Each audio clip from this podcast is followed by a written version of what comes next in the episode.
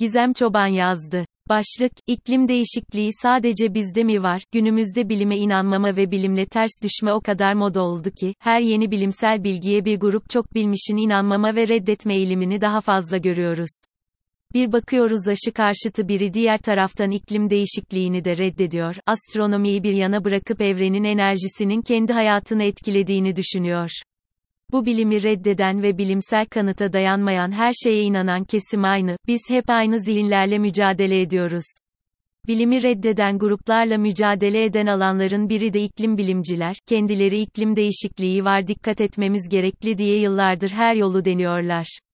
Gelişmiş ve süper güç olan ülkeler iklim değişikliğini uzun bir süre görmezden gelse de bir yol kat etmeye çalışan ABD'nin bu dönemdeki siyasetçilerinin iklim değişikliğinin insan kaynaklı olmadığına inandıklarını söyleyebiliriz. İklim değişikliği, İsveçli bir bilim insanı olan Svante Arrhenius'un 1896 yılında yaptığı araştırmada atmosferdeki karbondioksit miktarının her geçen gün arttığını kanıtlamasıyla hayatımıza girdi. Makalede sanayi devrimi öncesinde ve sonrasındaki karbondioksit miktarı baz alınarak ortalama sıcaklığın artması ele alınmış. İklim değişikliğinin ne olduğunu basit bir dille anlatacak olursak, yeryüzüne ulaşan güneş ışınlarının neredeyse yarısı yeryüzünü bir ayna olarak kullanarak yansır, yarısı da atmosferdeki karbondioksit, metan, ozon, azotoksit, su buharı gibi gazların yoğunluğu ile yeryüzünde tutulmakta. Yeryüzündeki ortalama sıcaklık karbondioksit miktarının artarak, atmosferin daha yoğun hale gelmesiyle de artmış olur.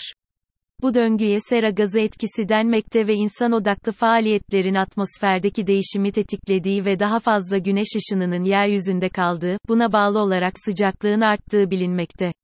İklim değişikliğinin etkisiyle sellerin artması, kasırgaların meydana gelmesi, kuraklıklar, deniz ve okyanusların su seviyelerinde artış, buzulların erimesi gibi birçok sonuç günlük hayatımızda karşımıza çıkmakta. Peki iklim değişikliğini evrende yaşayan tek gezegen biz miyiz? Başka gezegenlerde iklim değişikliği olmuyor mudur? Bu sorulara en yakın ve en güzel örnek Mars.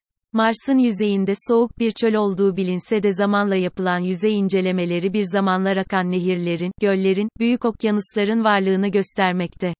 Mars atmosferi, Dünya atmosferine kıyasla %0,6 yoğunluğa sahip, bu yoğunlukta sıvı su ve yaşam belirtilerini bulmak çok zor ama bir zamanlarda Mars atmosferi bu kadar ince miydi?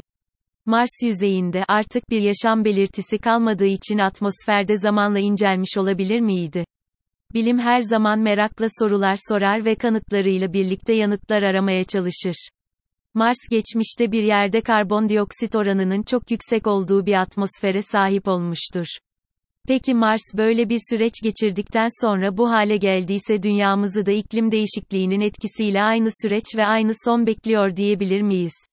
Mars ve Dünya arasında Salda Gölü Ceziro krateri dışında birçok ortak nokta ve benzerlik var. İklim değişikliğinde gelinen noktada engelleyici çalışmalar ve seferberlik yapılmadığında aynı olabilir.